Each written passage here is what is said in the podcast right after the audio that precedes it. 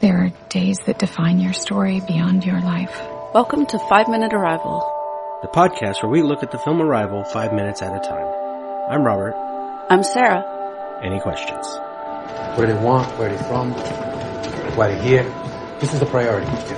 Our priority today, minutes 76 through 80 of Arrival, which begin with Costello swimming away. I have a correction really quick before we get into it. I said last episode that this was Max Richter's On the Nature of Daylight playing again, but this is actually a Jóhann Jóhannsson track, Properties of Explosive Materials, which is mimicking Max Richter's, which is part of the bigger problem of why this soundtrack was disqualified for awards. Because not only did it use Richter, but copied it as well. So it creates a blur between the two composers. The song that plays during this first minute, I found a very interesting choice because I thought if this was just a scene of a ticking bomb, it would have been a perfect song. And I thought if it was just a scene of someone, a close-up of someone's face trying to figure out a really difficult puzzle, it would have been a perfect song.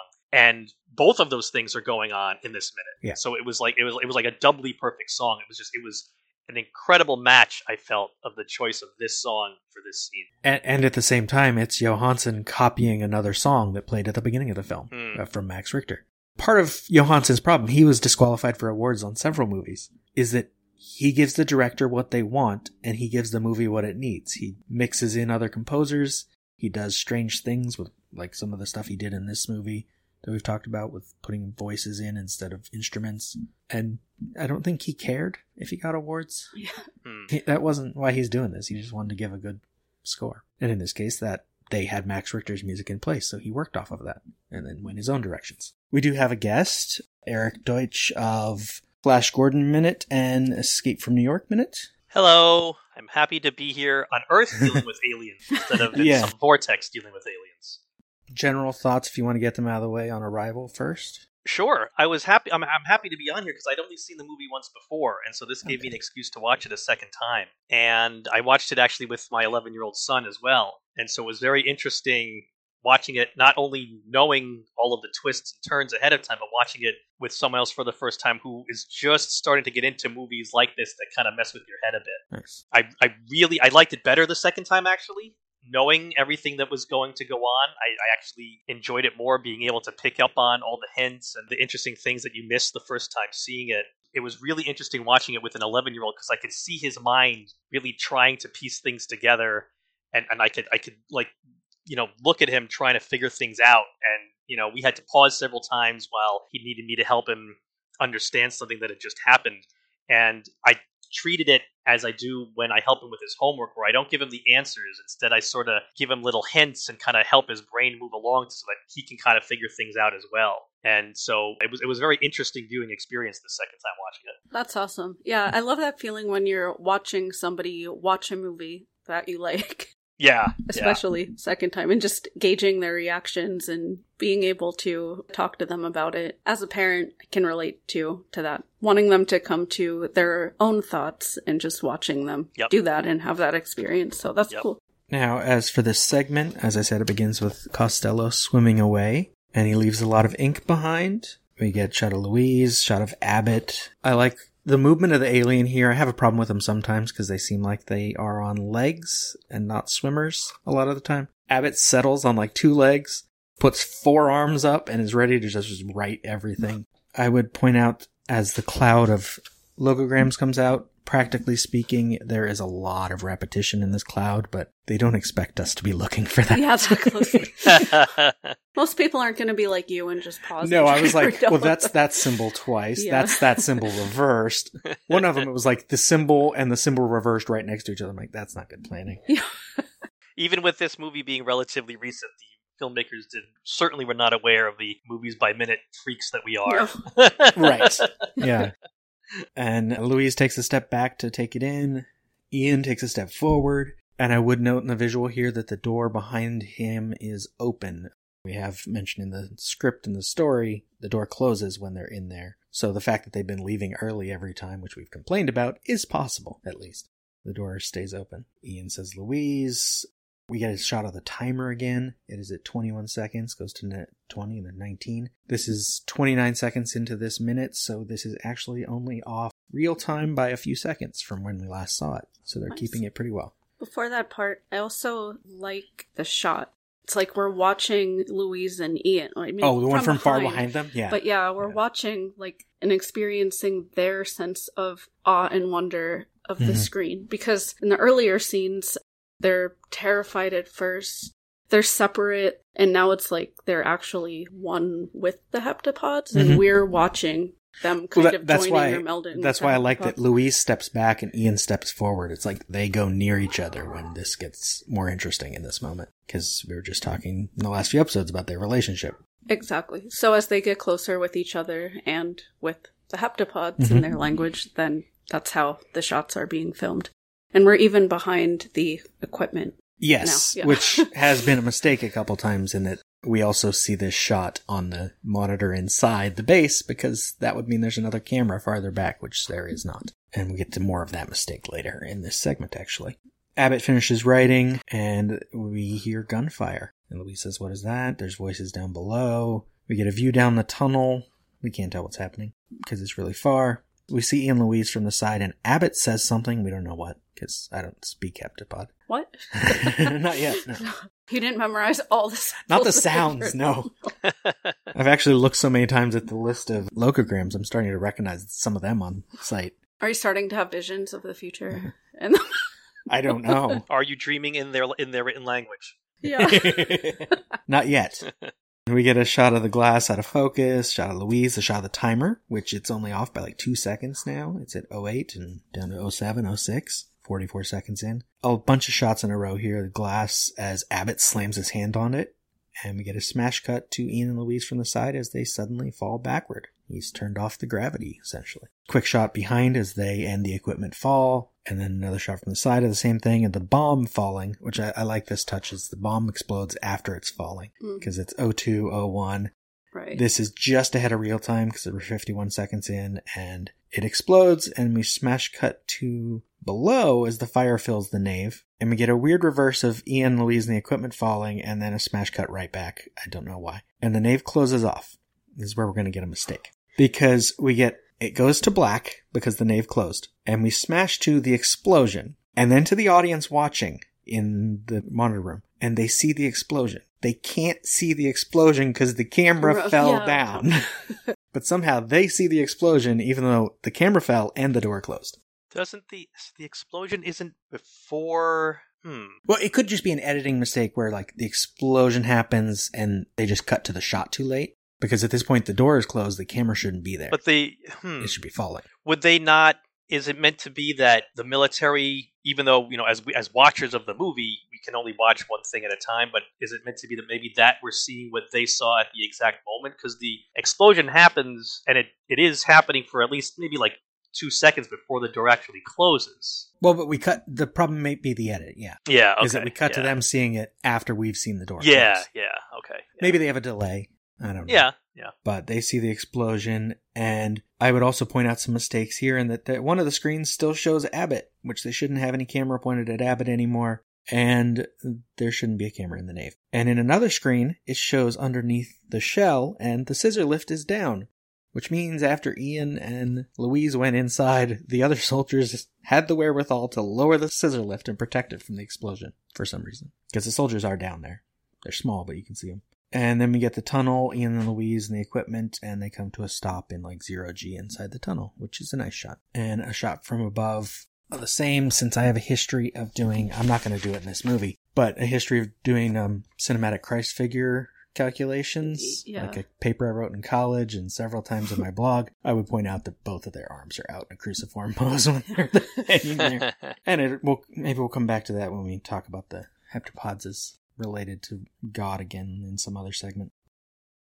Clearly, the heptapods know the bomb is about to go off. Yes. I mean, that's why Costello takes off. That's why Abbott is frantically trying to get this message out. That's why Abbott is pushing them out. Yes. So if they live, they view time not linearly. Right. They know things are going to happen. They know this is going to happen. Yes. They don't perceive time the way that we do. I had a problem with that I might have come up with my own answer for. Okay. So I wonder what you two think. My problem with that is why is Abbott not pushing them out sooner? Why is he not moving away faster to save itself and not cutting it so close with Louise and Ian, where he doesn't push them out till the bomb is exploding. What I came up with was, I thought of Dr. Manhattan and Watchmen, that even though he experiences time pretty much the same way the heptapods do, or perceives time, I guess I should say, that he can't change what happens to him because even though it has not happened yet, it already also has happened to him. And so I was figuring that's got to be the same reason. They know exactly what's going to happen, so they can't change it, even though it hasn't happened, because it also already has happened. Yes. Okay. Got it. Our impulse to try to understand it is to think of it as past, present, future still, but they don't have that distinction. Yeah. So essentially the present doesn't exist in the way they look at what needs to happen. Like, still they have to do things because they do have to talk. Right. Because they will have talked. They had to teach Louise language because they had to teach, like, that's what happens. So they still have to do things, but they don't think of it like that. Just like Abbott isn't thinking of themself in this moment. Because for whatever reason, I don't want to. So this is really basic. I was going to say Abbott has to die, but I don't want to say has to. It's not necessarily that he has to. It's that he knows that he does is going to because he already has. Basically. Mm-hmm. In this moment, what Abbott does is what Abbott will always have done. Yes, Abbott knows that they cannot change that. Yeah, and wouldn't have an impulse to. Right. Yeah. Then in that sense, are they not just passive observers? And that's the whole, like, basic philosophical argument for everything. Free will doesn't exist, and they're merely observers of their own. See, yes. Psychologically, I think we'd have to say yes. But it comes down to the same idea of, like, how much are we beholden to our past? Like, we are the way we are in the present because of all these things that have happened to us. We can affect change and try to do other things, but then we're also doing that because of what happened in the past. It's the same thing, just in reverse. They have both. They have the past and the future, and they're always in the middle of it. Mm-hmm. It's hard to... I think it's easy to sort of fathom, but hard to explain, because our sentences are also set up that way. Right. I mean, that would bring up a whole other argument that we also... This would not be popular. A lot of people are going to get upset right now. Yeah. But we also do not have free will, but because we cannot see the future, we perceive that we do, and so we... Right. Free will is just the label we put on this long list of things that are behind us that are causing us to do what we're going to do, and this future that we're going to go into. As you say, we can't see it, so we think of it as we're making choices, doing things, which we are. They also made choices when before they put the first writing on the glass. They backed out of the room, and then they came back and wrote. I assume they went and had a conversation. Like, is this is the moment where we do this? And like, of course it is. They still had to have that conversation. Otherwise, they never would have had that conversation, which is something I really like about this movie. It's the same reason I like time loop movies. It's like, it's not free will and determinism and like fate, but it also is, because the thing that happened has to happen, or has to have happened. and to them also already did happen. Right. Right. Plus, we don't know exactly, we don't get their explanation. We don't know how much they see of the future. They might get glimpses, just like she's getting of her daughter. The story explains it more, that her version is far different from what she assumes they have. But the movie doesn't make that distinction. Yeah, we don't know if they're actually in a space where everything is all at the same time, or that they're able to experience that so clearly. I think in the story, she describes it similar to memory. Like, you can't remember everything from your life. Right. But you can remember key moments, you can try to remember other things, but every time you remember something, it's altered by you trying to remember it. And the same thing would be true of the future. So there's certainly some choice involved. It's just complicated, which is why it's fun to talk about. Exactly. Louise jolts awake, and she slowly starts to get up. We hear Kettler saying, hey, take it easy. You suffered a concussion, which I had to double check if you could get a concussion from that kind of injury. You can. Yeah. I always think of concussions as coming from something hitting your head, but you can get them from the same, your head just being a jolt. Yeah. If your brain is jolting against your skull for whatever reason, you can get a concussion. And he says, just lay back. How do you feel? And she asks, how is Ian? I just edited the episode where we were talking about their relationship a lot. So I'm like, oh, that's nice. Yeah, so we see here they're continuing to be closer because they're both asking about each other. Mm-hmm. Yeah, he says, same as you, he's okay. We get a wide shot of the two of them, which I thought it was funny that as she says, who did this. There's a soldier that gets up and walks out. Like, that's really suspicious. Yeah. But Kettler says, some soldiers, they've been watching too much TV. And he sits down, and we hear a sound of an alarm and hear helicopters. She says, what is that? Take it easy, take it easy. The site's no longer secure. We're standing by to evacuate. I thought it was very interesting that they say they're on standby to evacuate. The doctor says we're on standby to evacuate. We have to prepare for retaliation. So they're not actually evacuating yet, though. They're not actually preparing for retaliation yet. It's instead the teams are still on the clock to try to figure out this message, and maybe everyone's on red alert, but not actually performing the specific evacuating procedures and not actually preparing the actual retaliation procedures. And it makes it seem like Weber is giving the team every last possible minute he can before he actually receives the order to leave. Yeah. I really like the way that Weber is written. I really like the way Forrest Whitaker plays Weber. I think that it's very different from stereotypical military character in this type of movie. He's very supportive and he's very positive about what Louise and Ian are doing. It's not just shoot first and clashing with them, which is how most of these movies tend to have these kind of characters be. She asks again, where's Ian? And he says Weber came and got him maybe 10 minutes ago. He wouldn't leave until he knew you were okay. So yeah, Ian was waiting on her too. It just seems so casual when she asks who did this, and he says, "Awesome soldiers." Well, we don't. They just tried to blow them up and kill them, right? We don't know what happened to the soldiers. His tone, maybe a little off, but also those soldiers were involved in a firefight. Maybe some of them lived, and we don't know how long it's been. I think there's two different ways you could take the way that he says it. One could be that he's just long time military medical veteran and is. Seen everything, and just so everything is just even keel, and he's a doctor and he's seen a lot. He's been in war zones as a medic, maybe, and so unfortunately he's dealt with so much death and destruction and injuries that it's he's just completely immune to getting emotional about it. Mm-hmm. Or he refers to the soldiers that way because he views them with such contempt for what they did that some soldiers, he's not going to waste any mental energy on even referring to them with any kind of emotion because he's so disgusted by what they do. Maybe, yeah, because, we do know three of their names, sort of, but yeah, maybe he doesn't want to be more specific. Or, like I've said before, this movie's Canadian, but it's about the American military. Maybe it's just, he's numb to it. Like, soldiers shoot people, sometimes they shoot their own people or blow things up. I wouldn't say he's in on it, but he might not care. Yeah, it just seems like he doesn't really care that much, and it's like, those are your people? Yeah. I forgot to check the script on this scene to see if there's if there's a specific tone to him, but I don't know. He wouldn't leave until he knew you were okay. Your whole tent is on the clock to figure out whatever it is you were given up there. And we cut to Weber and Ian looking at screens with that cloud of logograms. Yeah, it's like, well, you could have died. Oh, well, whatever. But since you didn't, what did you learn up there? Yeah, they have a picture of it. If they want to evacuate, they could evacuate and figure that out later. Yeah. They don't have to figure it out and then go, if the aliens are going to get angry. Ian says this is all of it. The feed wasn't interrupted by the explosion, which I would repeat, it should have been. But it still would have gotten the picture of this before the explosion, so it's fine. Weber says, not as far as I can see. And we get a shot from behind the crowd as Louise walks in. Weber says, you see something? Ian says, oh, I don't know yet. I'm going to need my team to get together with Louise's team. I need everybody working on this. Apparently Ian thinks he's in charge now. Wasn't everyone already working on it also? Yeah, they should be. I thought that was an odd line. He's just finally admitting that his physics team is just useless. They're going to go work on the words. And Louise pushes through and says, we cannot leave. Weber says, we're glad to see you're awake. And Louise says, we need to go back in and explain this wasn't our fault. Weber tells her we can't go back inside. We have to. Weber says, what happened in there was an attack. We can hope for the best, but I have orders to prepare for retaliation. We may have to evacuate.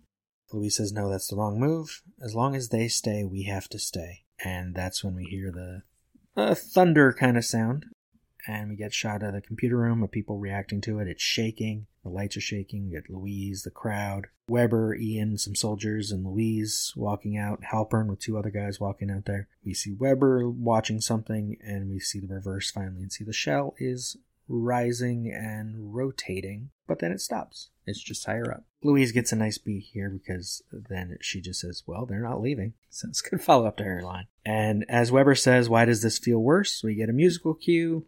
The track is called Escalation. And then we cut to exterior shot of the base at night, which is kind of nice. And we hear a guy from Langley talking before we cut inside. He says China is on the offensive. They're positioning the military to blow the alien vessel right out of the sky. And we see he's talking to Halpern. If this happens, we can't sit around waiting for retaliation, so get prepared. The Air Force and infantry are standing by.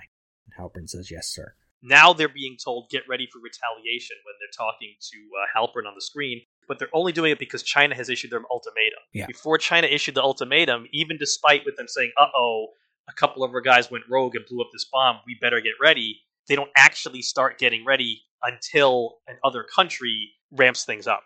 I think that's also something that's different, that it showed the military showing some restraint. They were not already half-loaded onto the helicopters ready to go. They were not already getting the big guns out 100 yards away pointed at the spacecraft just in case. It was only after China mobilizes that then, okay, now we got to move. Which comes back to China being the aggressor. It's like, yeah, our people, and Weber being that representative, is our military being cautious, which isn't really an accurate report. No, it's not. Exactly. I don't know. It's just thinking about that, especially with the mass shooting and about just...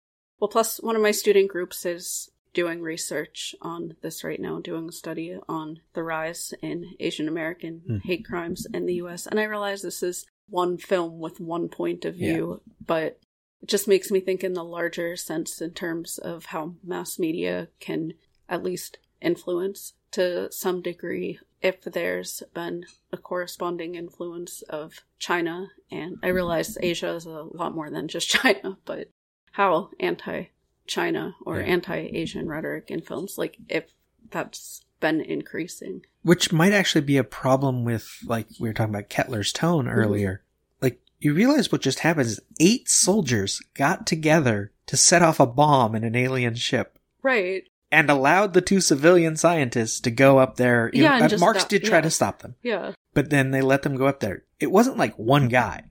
There were 8 of them involved at least. And then now the movie is like, well, that happened. Right, I know.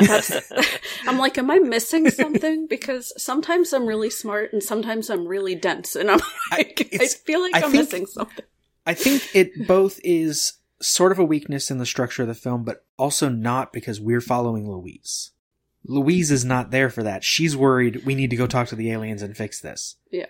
And so who those soldiers were, what they did, she doesn't know. Well, she might have figured out there was a gunfire below and there was gunfight. She doesn't know there were a bunch of soldiers involved in what happened, and also might not care. I said Kettler doesn't care in a different way. Hers is a good not caring. She's got more important thing to deal with. The problem isn't China. The problem is these aliens. If they retaliate, we're screwed. We don't know what they're capable of. We know what China can do. But yeah, the rest of the movie, this part is plot point that didn't need to be there. Yeah, I don't know. I mean, it tells us something about the aliens, because Abbott was willing to die, even knowing he was going to. But we can only figure that out after the fact. Yeah, because China is escalating what they're doing regardless. They don't know. Yeah, they don't know that anyway. Yeah, they don't know that there's this American group of soldiers setting off the bomb, and ultimately, it's China raising the stakes that really is what kicks into the final act of the movie. Yeah, Abbott could have decided now's the time to provide this most important 1/12th message. Now, it didn't necessarily have to be under, threat of death to do it. Yeah. It is interesting that it is a little bit of a side plot that, I mean, I guess it's a bit of world building, that maybe it doesn't affect the larger plot, but just showing not everybody is excited that E.T. is here on Earth. And it does, in retrospect, tell us a lot about the heptapods. Yes. They were willing to get to this point where one of them dies. War might break out, but they had to do this anyway because they're nice. So then, is he the Christ-like figure? Abbott? Yeah.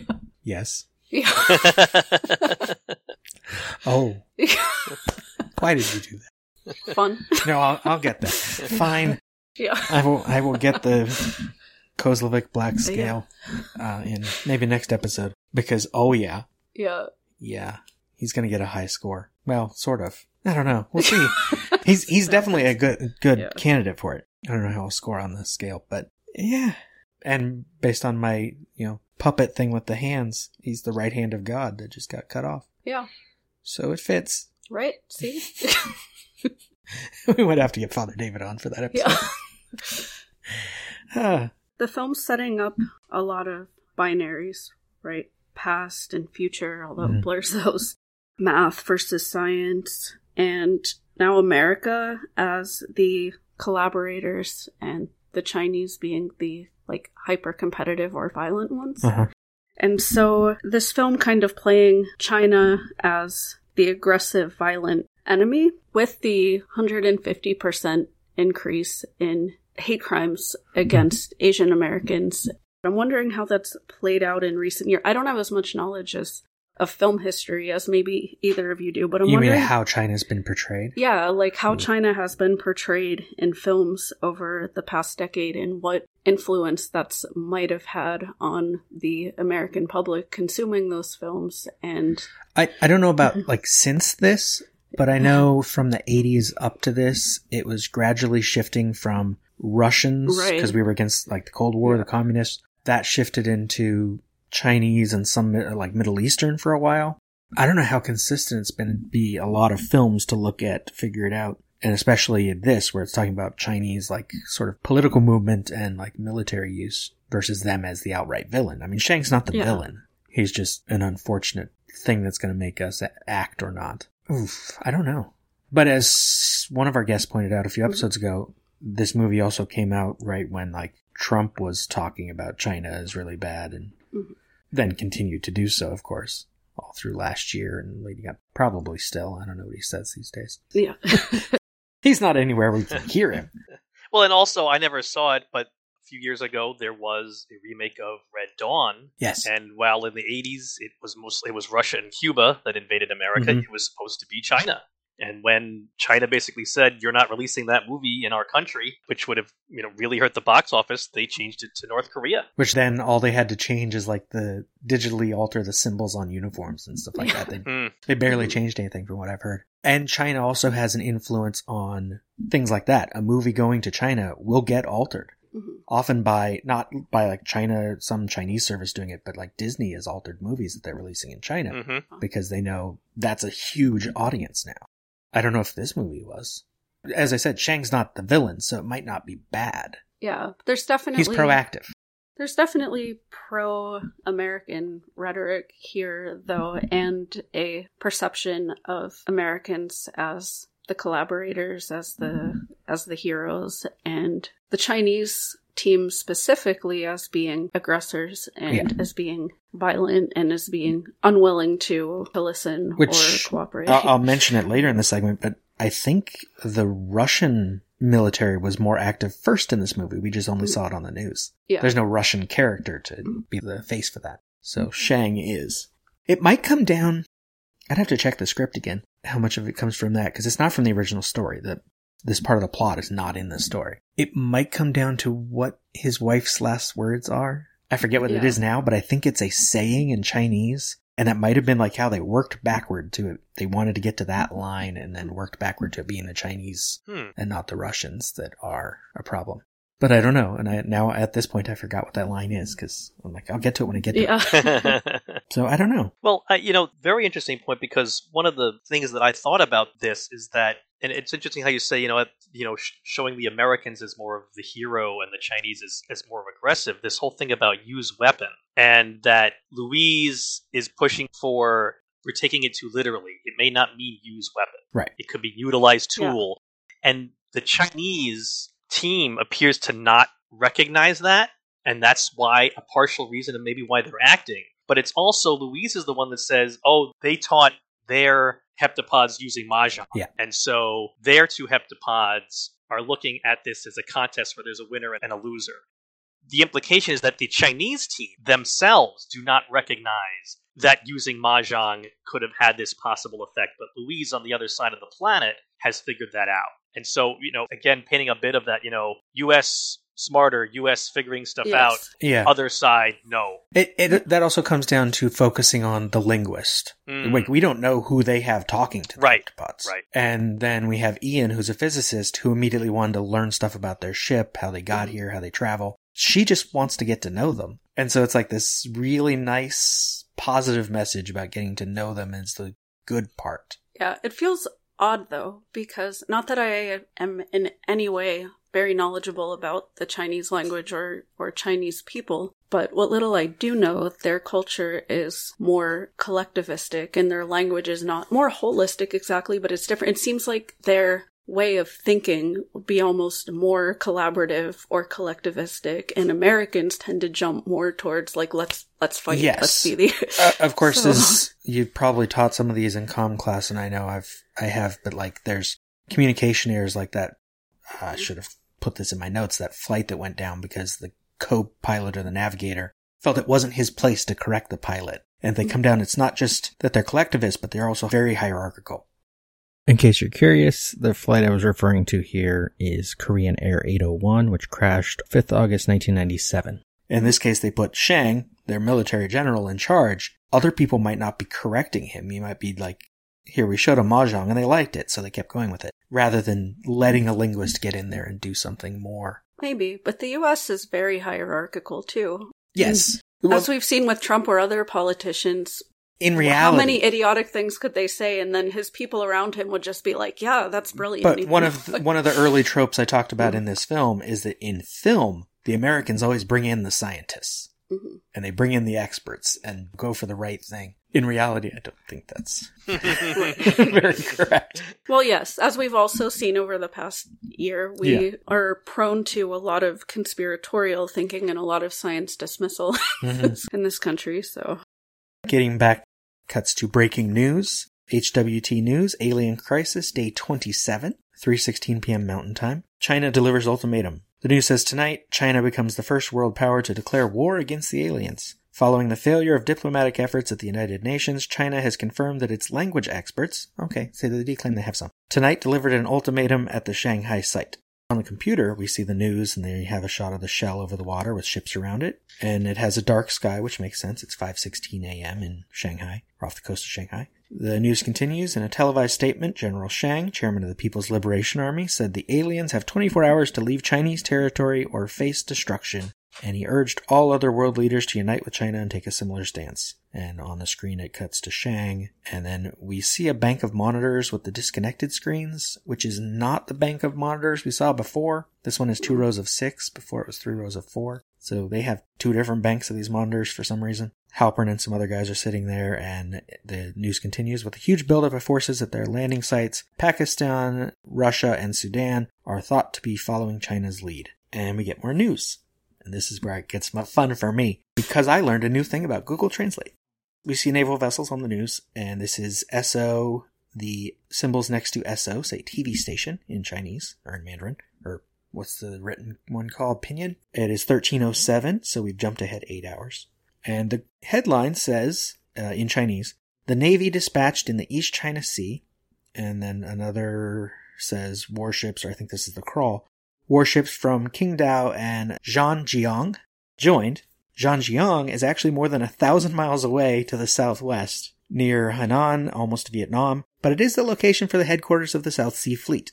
Qingdao, the other city it mentioned, is the headquarters for the North Sea Fleet. It's only about 400 miles north of Shanghai. The East Sea Fleet, I assume, is already there because it is headquartered just south of Shanghai, but it is not mentioned in the Crawl. Then it was the funny thing for me, because the next part of the Crawl says soybean prices continue for the third consecutive something. It cuts off. And I want to note, back in minute 9, when they were talking about Russian troops mobilizing, the Crawl said, to be final with soy taking a particularly hard hit, declining over 10% for the second consecutive day. So they've had this ongoing thing with soy being a problem because of the aliens. And I don't know why, but I like it. And we change to a shot from inside a helicopter of those same ships, and the Crawl says at the beginning of the month, warships with the Air Force, and it cuts off as we smash cut to Ian and Louise looking at a picture of the cloud of logograms, and she says it can't be random. Ian types something and it cuts to the cloud, and we'll see more of that in the next segment. So everything's escalating. The track playing is called Escalation, so it makes sense. And I learned that Google Translate can translate Chinese symbols out of photos, so that was fun. It's such a dark movie. Yeah, the scenes are dark. Oh, visually? Yeah, yes. Visually dark. Thematically dark with what happens with Hannah My son even actually complained about how dark the screen was during a lot of the movie. Yes. And yet, despite that, I know this is outside my 5-minute purview, but ultimately it is an uplifting story. It is an uplifting ending, despite all of the darkness about it. Uh-huh. In 3,000 years, humanity is going to be sort of one community that's going to travel to the stars, in theory, and save this other alien race. And that's an uplifting message. Yeah. Even the simpler version in the original story is that humanity is just going to be better off by experiencing this moment. Yeah. Okay, that's awesome. And Villeneuve has a tendency to do silhouettes a lot, and in this movie, that's so many of those. Yeah. Just trying to get screen caps to put up with the episodes. It's like, well, there's a silhouette of that person. Yeah. And they all look the same. But there's a lot of stuff going on visually. It's nice. Anyway. So I guess then the question is, remind the listeners where they can hear more from you. I am the co-host of two completed Movies by Minutes, Flash Gordon Minute and Escape from New York Minute, and Robert was a guest on both of those, so If you like listening to Robert, he's on both of those as well.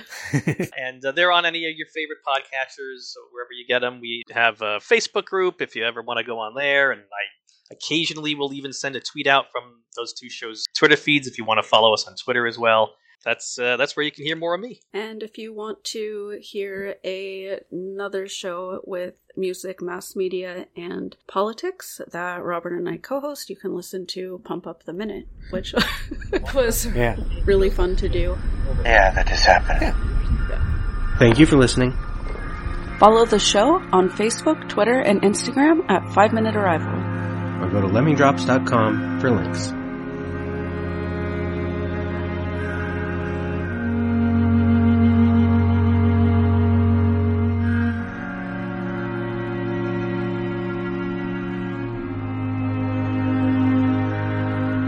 I used to think this was the beginning of your story.